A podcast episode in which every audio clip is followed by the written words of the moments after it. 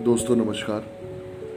जीवन में हमको हमेशा आगे बढ़ते रहना सिखाया है और हमेशा एक शिक्षा दी है कि आप अपने आने वालों के साथ या अपने मिलने जुलने वालों के साथ या अपने रिश्तेदारों के साथ या अपने मित्रों के साथ आप हमेशा अपने जीवन में अच्छा करें। अच्छा करेंगे तो आपको परिणाम स्वरूप आपको जीवन में अच्छाइयाँ ही मिलेंगी।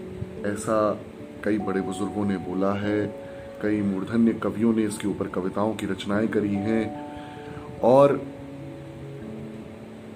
सारी गणनाएँ इस दुनिया की, आपके जीवन की, इसी जीवन के अंतिम पहर में होती है।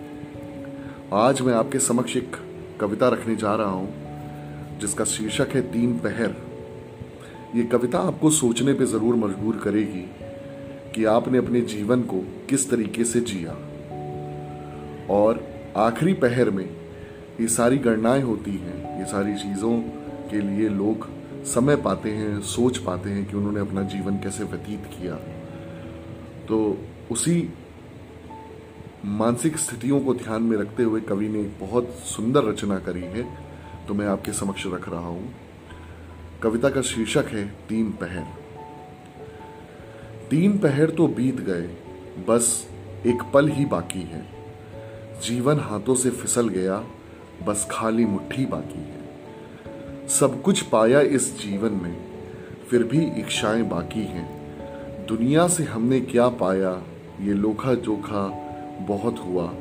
इस जग ने हमसे क्या पाया, बस यही गणनाएँ बाकी तीन पहर तो बीत गए, बस एक पहर ही बाकी है। इस भाग दौड़ की दुनिया में हमको एक पल का होश नहीं वैसे तो जीवन सुखमय है, फिर भी क्यों संतोष नहीं? क्या यूँ ही जीवन बीतेगा? क्या यूँ ही साँसें बंद होंगी? औरों की पीड़ा देख समझ कब अपनी आँखें नम होंगी? निज मन के भीतर छिपे हुए इस प्रश्न का उत्तर बाकी है।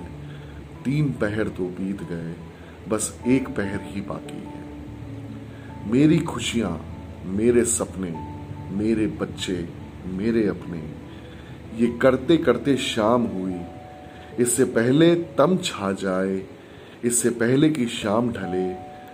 दूर पराई बस्ती में एक दीप जलाना बाकी है। तीन पहर तो बीत गए, बस एक ही पहर बाकी है। जीवन हाथों से फिसल गया, बस खाली मुट्ठी बाकी है, बस खाली मुट्ठी बाकी है। धन्यवाद।